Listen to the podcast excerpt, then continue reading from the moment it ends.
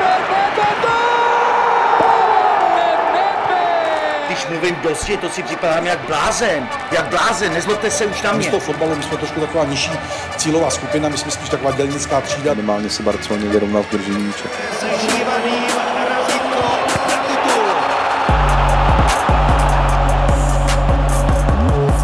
Dobrý den ve studiu eSport.cz.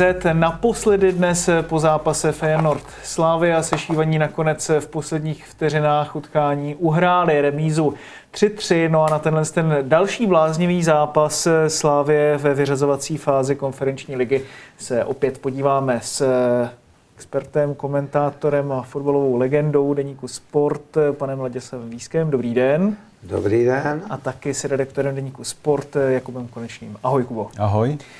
No, e, další strašně důležitý gól Ibrahima Traorého. E, v podstatě už e, nějakým způsobem dá se říct, že je to kultovní hrdina Slávě po tom, co jednak teda dal gól Sevi, ten řazovací postupo, postupový v roce 2019 a teď patičkou třeba bude podobně důležitý.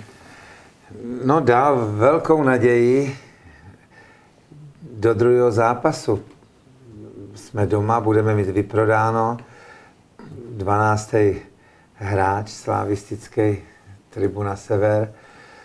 Ale ještě neříkejme hop. Hmm. Ještě neříkejme hop, protože i Feyenoord ukázal dneska, že je silný tým. Střetli se dva silný týmy a myslím si, že ta remíza byla zasloužená. Hmm. Souhlasil bys s tím, Kubo? Po tom druhém poločase určitě, protože vlastně paradoxně Slávia byla v druhém poločase lepší, měla i víc šancí hmm. vyložených. Hmm. Vlastně Feno dal dva góly v podstatě z ničeho. A čím, čím se vlastně zlepšila Slávia v tom druhém poločase podle tebe? Tak podle mě změnila trošku napadání, nechala víc rozehrávat Traune, Traunerse a, a to bylo vidět, že to úplně ne, ne, nesedí jakoby Fenordu a lépe zauštovala ten střed, střed pole, kde sbírala hodně míčů, začala vyhrávat i osobní souboje a i byla už lepší v té kombinaci dopředu. Prostě navíc bylo vidět, že stopeři Feyenoordu mají velký respekt ze Sora, vlastně oba dva nakonec dohrávali se žlutou kartou po faulech na něj, takže Přišel Linger. Přišel Linger, ten tomu taky hrozně pomohl. No. Samozřejmě prostě bylo vidět, že tam přišla kvalita dopředu a, a Slávia byla prostě nebezpečnější.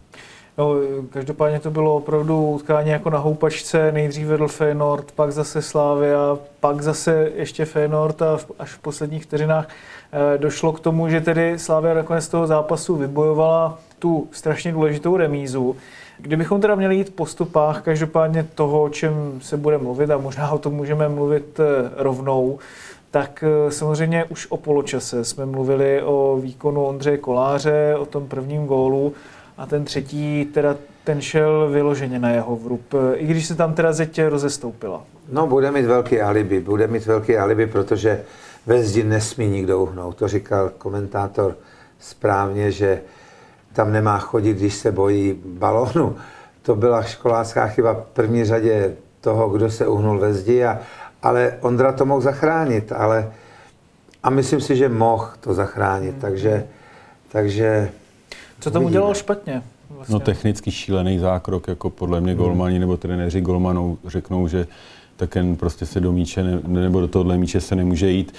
Samozřejmě je pravda, že ta zeď se rozestoupila a na druhou stranu on celou tu dobu tu střelu viděl. Je vlastně díky tomu, že se ta zeď rozestoupila a nebyla to žádná žíně. Byl to takový jakoby nahozený balon v podstatě na, na tu přední tyč a on tam šel jak lachtan do toho zákroku prostě a skončilo to jako skutečně jako golem, který si teda nedá za rámeček. První, záp, první gol taky byl špatně nějak na nohách, že jo, jo. se nějak nemohl odrazit, byl nějak divně na nohách. Všechny tři góly na přední tyč, vlastně i ten druhý, který, já jsem si tam říkal, jestli jako on ne, neodstoupil až moc doleva, přičemž bylo vlastně jasný, že Semeši asi jako nemůže zakončovat jinam, než zase vlastně na přední tyč, protože tam byl křižovaný. Jo, jo, tak ten bych mu asi vyčítal úplně nejmín. Zase na druhou stranu, on už se trošku posouval jakoby s tím centrem hmm.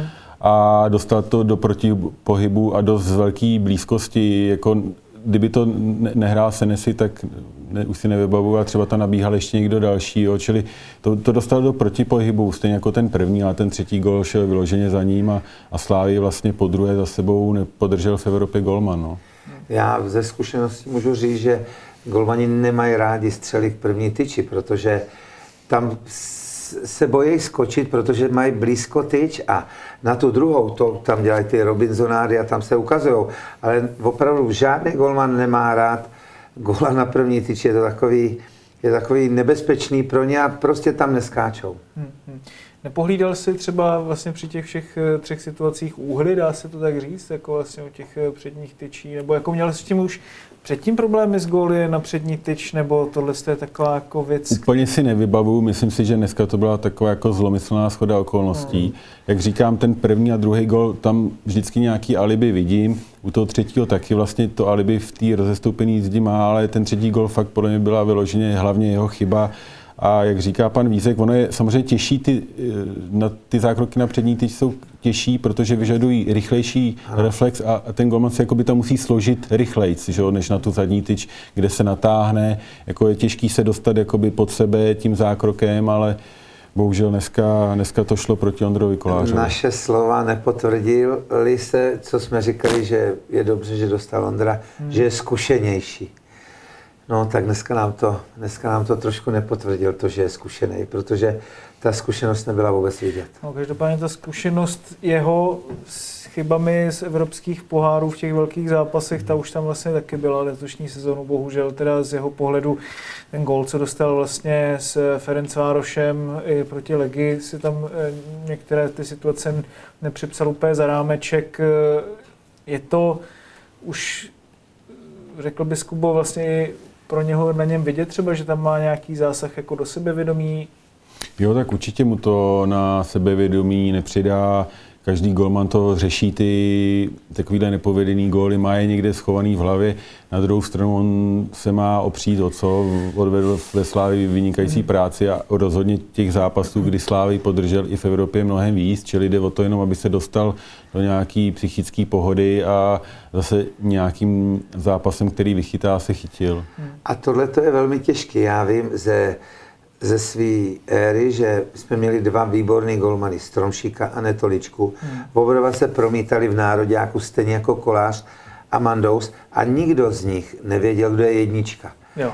A nevím, jestli si přáli nebo nepřáli, ale ta nervozita je na těle těch golmanech, protože Ondra byl naprosto jasná jednička, pak přišel Mandous, dlouho nechytal a myslím si, že tohle ta psych, psych, psychika mezi nima musí existovat, protože to je opravdu post brankáře je strašně ojedinělej, teda takový zvláštní a nevím, jaký je tam mezi nimi vztah, ale mám pocit, že Ondra necítil, že je tutová jednička a mám pocit, že mu to hrozně ublížilo. No to o tom se mluví vlastně dlouhodobě, že eh, Ondřej Kolář měl rád, když prostě chytal každý zápas ano. a e, nějakým způsobem teď se to snažil realizační tým, e, nebo nevím, jestli vlastně ten, ten záměr nebyl takový, že Ondřej Kolář vlastně půjde ven už v létě, jestli vlastně Mandou se nepřiváděli tady s tím, s tím vědomím. E, bylo to tak vlastně, nebo počítalo se s tím jeho odchodem, nebo co myslíš? No, jednak byl ve hře třeba jeho odchod a druhá věc bylo to zranění, že jo, hmm. který prostě vlastně vylekalo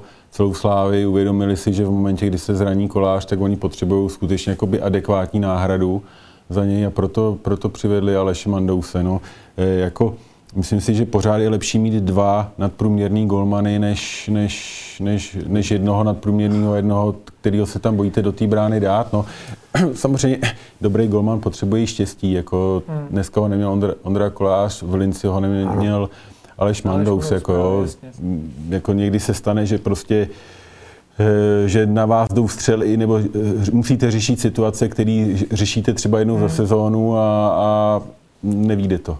No každopádně u Ondřeje Koláře mi to přijde vlastně o to takové jako smutnější vlastně z jeho pohledu, že on sice odchytal třeba zápasy, které se Slávě povedly, vychytal nulu v derby, ale vlastně tam jako neměl nějak extra moc zákroků, kterým by se, by se třeba mohlo jako vyloženě chytnout, nebo že by, že by ho to nastartovalo. Já jsem třeba viděl, když tam eh, byl taková, byla taková ta průniková kolmice, tuším, že na Tomáše Holeše do prostředka, jestli si vybavujete vlastně od koláře. Těžký balón, ale vlastně zvládl ho. A jak mu vlastně Zdeněk Houštecký od lavičky tam začal tleskat eh, s rukama nad hlavou, že se vlastně snažil nějakým způsobem nabudit, aby se měl čeho chytnout. Eh, Je tam i třeba tohle problém, že vlastně kolář by potřeboval právě mít nějaký jaký ten záchytný bod? Tak určitě je to, je to o psychice a kdyby dneska Slávě vyhrála on chytil třeba ty jeden nebo ty dva góly, tak, tak je úplně jiná situace. Tak by ho to nabývalo, to sebevědomí, tohle. Já si myslím, že teď ho bude mít potr, potrhaný, bude se klepat, že nepůjde příští, příští zápas do brány, hmm. což asi zřejmě opravdu nepůjde a, a bude to zase tak, že bude na lavice trnout už, aby chytal, čeká na chyby toho Mandouse. Přelevá se to z jednoho na druhý, to, co jsem říkal. Nikdo nechce pustit góla, pak ho pustí, protože bude vědět, že má za sebou výbornýho a bude chytat Jasně. ten zase až do, do doby, kdy pustí von góla. No a nevím, jak to bude dlouho trvat, ale tohle to jsou nepříjemné věci a to mezi golmanama si musí řešit sami, jak to bude.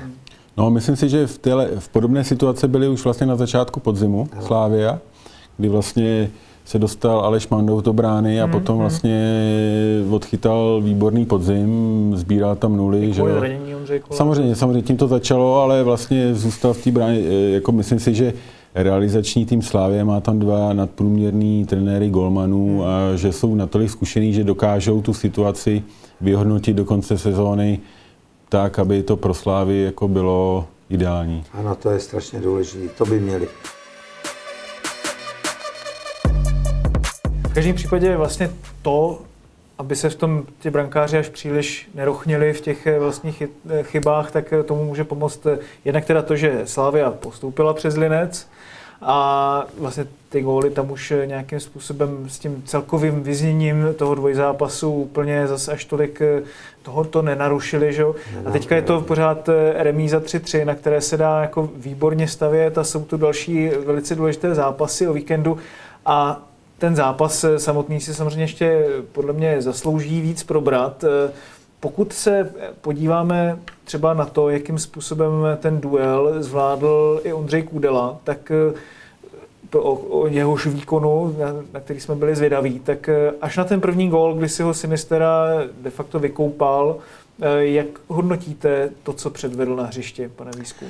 Tak já, já jsem se toho bál, já se teda bojím vždycky, se bojím vždycky, já se toho bál, ale myslím si, že v kontextu celého zápasu Kudela zahrál dobrý zápas. Hmm. Myslím si, že nějakou obrovskou šanci, i když tam, tam nechali, trestu hodně nechávají centrovat, ale to není jeho vina, on je ve středu, centrovat ty balony, že procházejí do středu a to je, to je špatně. Jednou tam nechali otočit toho Svajenordu úplně laxně, že, že vystřelil.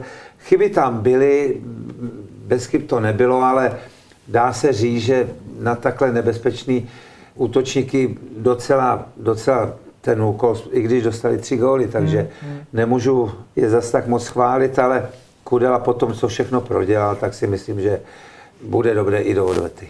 Pochválil bych i Tarase Kačarabu. Já bych řekl, že důležitý bylo, že výkon té stoperské dvojice v průběhu Ano. času stoupal, že šel nahoru. Jako někdy se stává, že naopak stopeři začnou jakoby zmatkovat nebo chybovat. Já myslím si, že že zejména ve druhém poločase hráli oba dva ty stopeři velmi dobře, mm-hmm. že nebáli se míče, Tak. rozehrávali a vlastně nějakou vyloženě hrubou chybu neudělali. Jediný, co bych jim vyčetl, že vlastně oba dva jednou zůstali ležet a pustili tím pádem Fenor do protiútoku. Potom se ukázalo, že Ondřej Kudel byl skutečně eh, asi faulovaný, Taras Kačaraba nevím, ale obecně si myslím, jako, že pro stopera prostě platí, že by nikdy neměl zůstat ležet, jako, že stoper musí držet úplně všechno a, a jako zůstane ležet skutečně jako v momentě, kdy vyloženě nemůže, protože co se píská v České lize, to se na té, té úrovni nepíská a může to být pro ten tým potom velmi nebezpečné.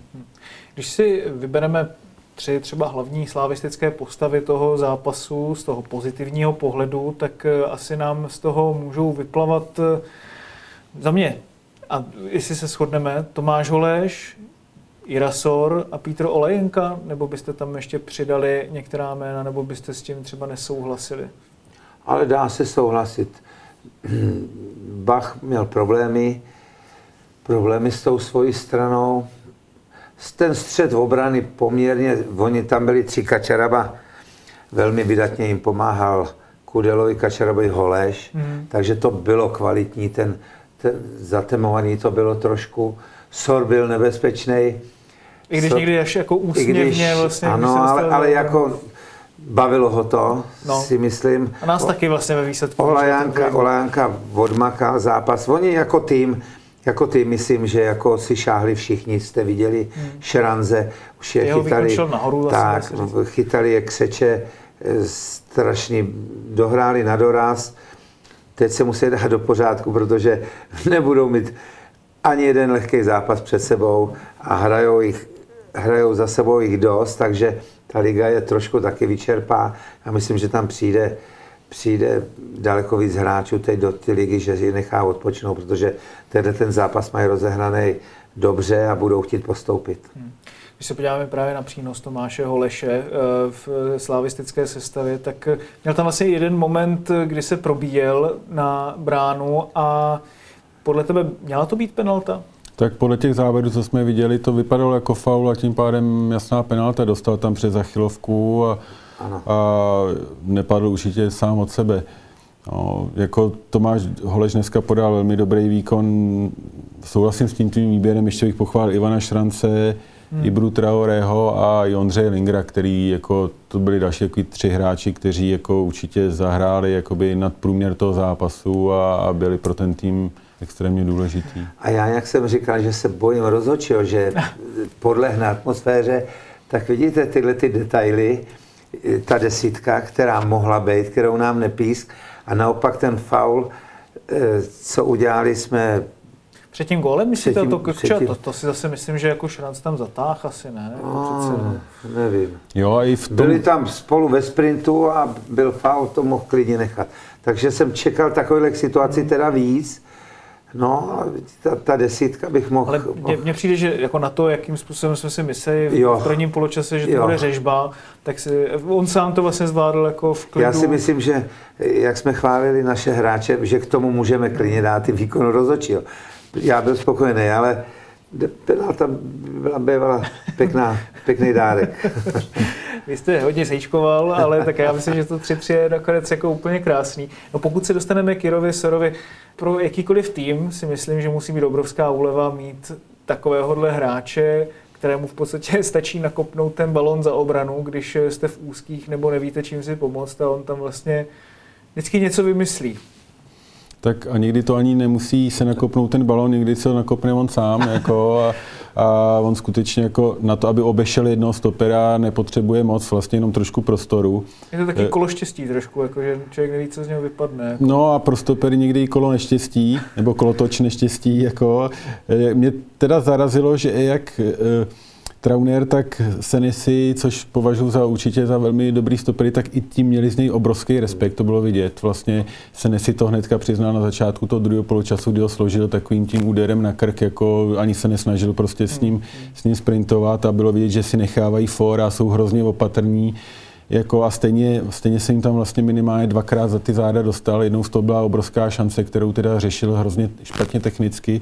A po druhé, to byla možná ještě větší škoda, protože to byla ta situace, kdy vlastně dával zpětnou přihrávku, e, samozřejmě už byl v únavě a neměl možná takový přehled, ale kdyby našel Ondřeje Lingera líp, tak vlastně třeba v tu chvíli šla Slávia do vedení 3-2 a místo toho vlastně se ta hra přesunula na druhou stranu a byl z toho ten faul a, na, a, a následný přímý kop, který šel do 3-2 Feyenoord, čili jako to byla škoda, ale myslím si, že zase, zase potvrdil na té evropské scéně, že je to skutečně zajímavý hráč. Víte, on to bude hráč takový, že když hodně budete čekat góla z toho, co má dát, to nedá a z toho, co nemusí dát, tak dá. To on to bude, jako- bude taková opravdu loterie hráč, ale, ale jako je radost takového hráče mít a já myslím, že musí jít technicky nahoru.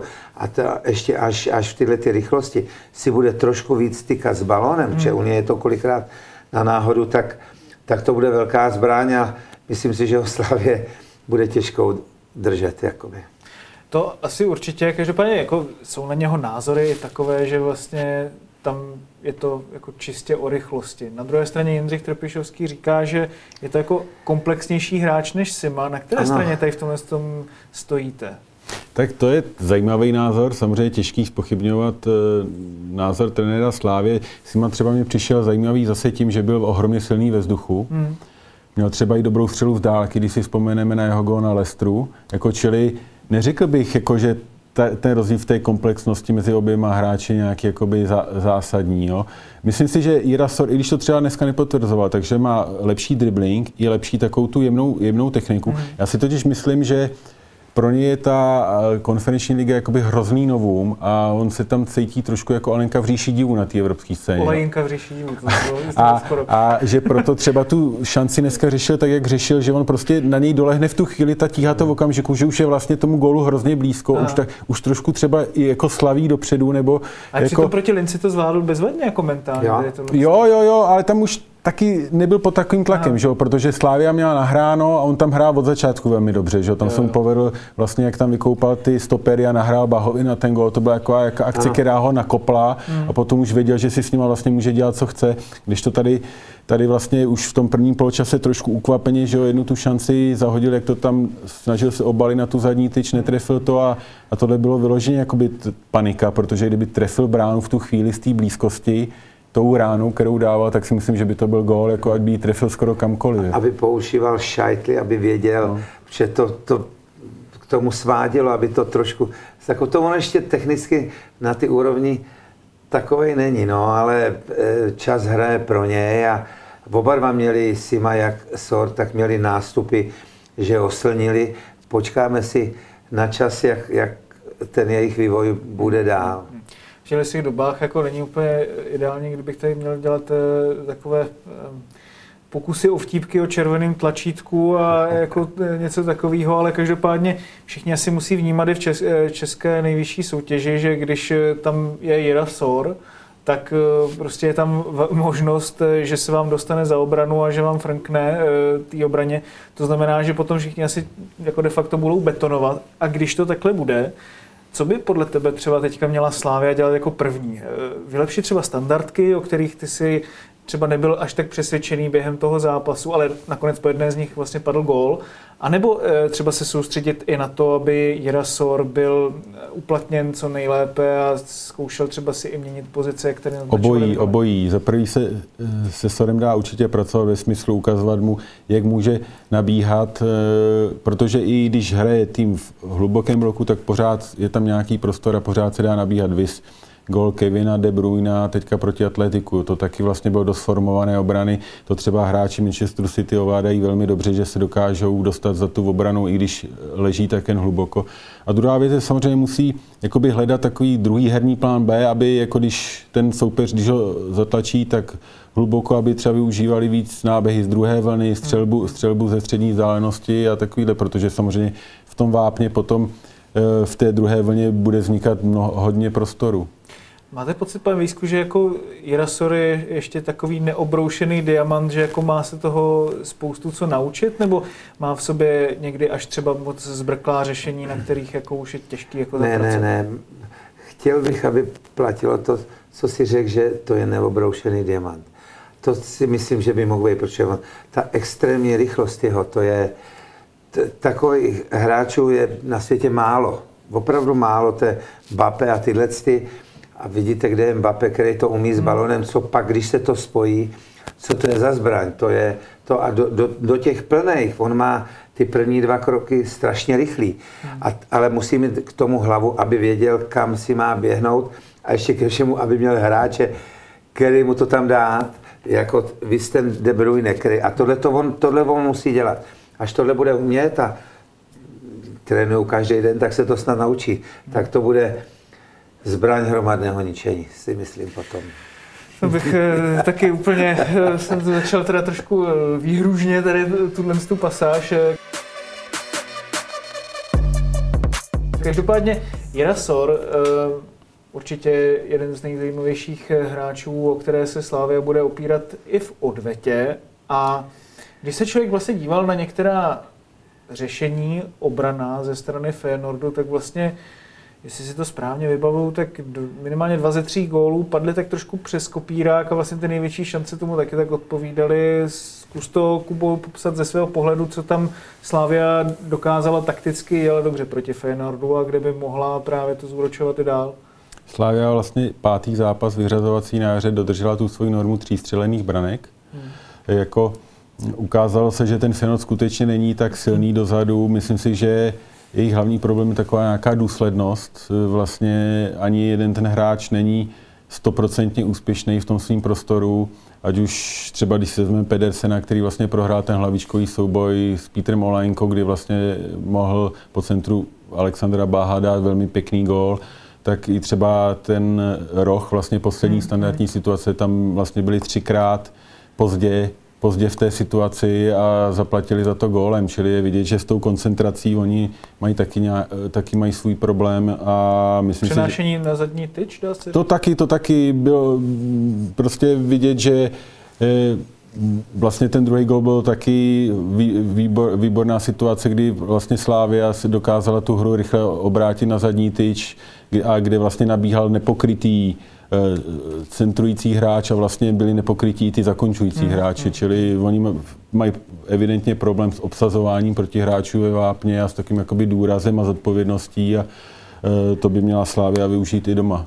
To je, to je právě to holandský fotbal. Já mám pocit, že nám holandský fotbal docela sedí. Hmm. Jak na úrovni reprezentace, kdy porážíme, i v našich časech jsme poráželi eh, Nedvědova, forma se porazila Holandsko v nádherném zápase. Holanděni hrajou trošku na sebe, hrajou útočně. Mně se líbí holandský fotbal, je daleko koukatelnější, ale my na něj prostě umíme. I když ten zápas e, u nás bude daleko těžší pro Sora, protože Holanděni se trošku zasunou, protože nebudou to chtít taky tak otevřít, jako když jsou doma, nemají za sebou diváky. Budete, bude to jiný zápas, bude to zajímavý, ale to, že to jsou Holanděni, nám dává šanci, protože my prostě na Holandsko umíme.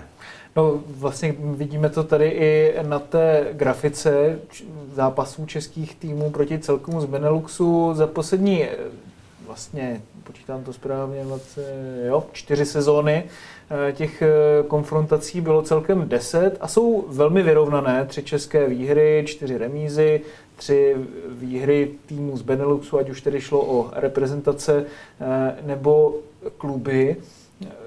Vlastně já jsem mi tak, když jsem si dával dohromady tady tuhle tu grafiku, házel do jednoho pytle, Kubo, udělal bys to taky, jakože třeba zrovna to Holandsko s tou, s tou Belgií tady v tomhle tom směru, řekl bych. Řekl bych teda, že mezi belgickými a holandskými týmy je trošku rozdíl, hmm. že Belgičani jsou nám blíž jakoby povahově a že taky proto s nimi máme zde jako větší problémy než s holandskými týmy. Já si pamatuju, že Feyenoord vlastně v nedávné minulosti relativně potkal dvakrát Sparta a po každého v pohodě hmm. jakoby přehrála, čili Feyenoord vlastně vyřadil, i Teplice vyřadili Feyenoord, jako speciálně zrovna na Feyenoord, no. Feyenoord má na české týmy skutečně jako špatné vzpomínky a vlastně to, tady tu špatnou sérii přerušil vlastně až na podzim, kdy nechal Slávy pod hmm. sebou v hmm. té základní skupině, tak teďka uvidíme, jestli to potvrdí v odvětě, nebo naopak Slávia to vrátí tam, kde to bývalo. Hmm. No každopádně, aby ta euforie nebyla zas až tak nebržděná, tak je potřeba si vzpomenout, že před rokem Slávia taky vybojovala vlastně až neuvěřitelný výsledek na Emirates Stadium 1-1, první zápas ve čtvrtfinále tehdy Evropské ligy teď je to konferenční liga. No a co si myslíte oba dva, že bude nejdůležitější do té odvety, aby eh, Slávy to pomohlo jako klíč k úspěchu, pane Výzku? No, eh, nějak udržet si zdravý rozum, nebláznit. Oni se připraví na to. Ten Jindra Tropišovský je psycholog, nesmí je nějak zbytečně, aby, aby, aby nebláznili dopředu tam ten gol může padnout pět minut před koncem. Já myslím, že fyzicky bychom na to měli být dobře, dobře oproti Holandianům, že ty určitě netrénují víc jak, víc jak my. Může to rozhodnout, může to rozhodnout jakýkoliv detail, no, musí to být no, opatrný zápas. Slavě neumí hrát opatrně. Slavě to bude drtit, má doma Ve, v pokusit- Evropě myslíte jako asi spíš než Ano. v té české lize. No, takže jasný, jasný. Takže bude hrát na prvního góla a pak ať to ubrání, ale a už jsem tady u toho zase, už se zase bojím ty odvety, protože ty to budou mít lehčí. No, každopádně, jako co mě ještě přijde obdivuhodné, bavili jsme se vlastně o fyzickém stavu Slávě. Eh, Jindřich Trpišovský se svým realizačním týmem v tom utkání eh, de facto eh, střídal jenom dvakrát. Spoustu z těch mladíků nechal i na lavičce. Nakonec, Ivaš- nakonec střídal třikrát. Eh, Jo, pardon, já jsem Nakonec si střídal asi možná toho třetího nevšiml. No, to byl Tomáš Holeš, místo kterého šel Mac Macen a to je Jo, vlastně třeba, jak se jo, jo, stal na ty podmínky toho úspěchu, tak i z těch podmínek podle mě, aby byl Tomáš Holeš pro odvetu fit, protože Hmm. eh, vlastně bude moct použít Slávia pouze Ajhama Ousova, Hmm. A nevím, jestli Serdiana Plavšiče, protože ty vlastně by se měli vrátit oba dva po karetním trestu, ale ani jeden vlastně nemůže Tomáše Holeše v tom středu pole určitě na, nahradit a pokud se neuzdraví ani Petr Ševčík, tak vlastně bude Slávia ještě o jednoho hráče míň, než byla dneska. To už podle mě jako je neúnosný stav. A na to jsem se právě chtěl zeptat, že, že se tam toho moc nezmění. S dorostencema hrát nemůžete a žádný zkušený nepřijde a nedej bože, aby se Holeš eh, do ty, do ty doby nedal dokupy. Takže ten Ousou je příslip, dejme tomu s tím plavšišem, to už jsou kluci, kteří můžou hrát, ale tahle ty dorostenci si myslím v tomhle zápase odvetným asi ne, takže to bude těžký. Vlastně sourozenci Pudělovi sice nastoupili proti eh, Linci, jestli si to správně vybavu, nebylo to Fenerbahče. Myslíš si, že tam je teďka někdo z těch eh, mladěchů, kdo by třeba mohl právě se takhle dostat do té základní sestavy a obstát tam? Tak nejblíž jsou tomu dvojčata Podilová. Určitě pro ty ostatní kluky by to bylo hrozně těžký, protože nemají odehranou ještě ani jednu minutu. A to, to je skutečně takový jako taková, takový hezký jakoby příběh nebo hezká pohádka, ale myslím si, že nemá to moc společného s nějakou realitou. Tak uvidíme, jakým způsobem to Jindřich Trpišovský se svým realizákem na tu odvetu vymyslí. A každopádně moc krát děkuji za hodnocení dnešního zápasu a za velmi příjemnou atmosféru panu Výskovi. Moc se- jsme Optimist, rádi, že... Optimistickou. Ale já mám pak takovou radost už větší, když, protože jsem tomu nevěřil, tomu No, zápasu. A teď jsem nadšený. No tak eh, my jsme s váma. Moc krát děkujeme, že jste si udělal čas. Taky. A moc krát děkuji taky tobě, Kubo. Děkuji za pozvání. A samozřejmě taky vám, divákům a posluchačům našeho studia eSport.cz. Potkáme se zase za týden na odvetě, už se nemůžu dočkat. Mějte se hezky.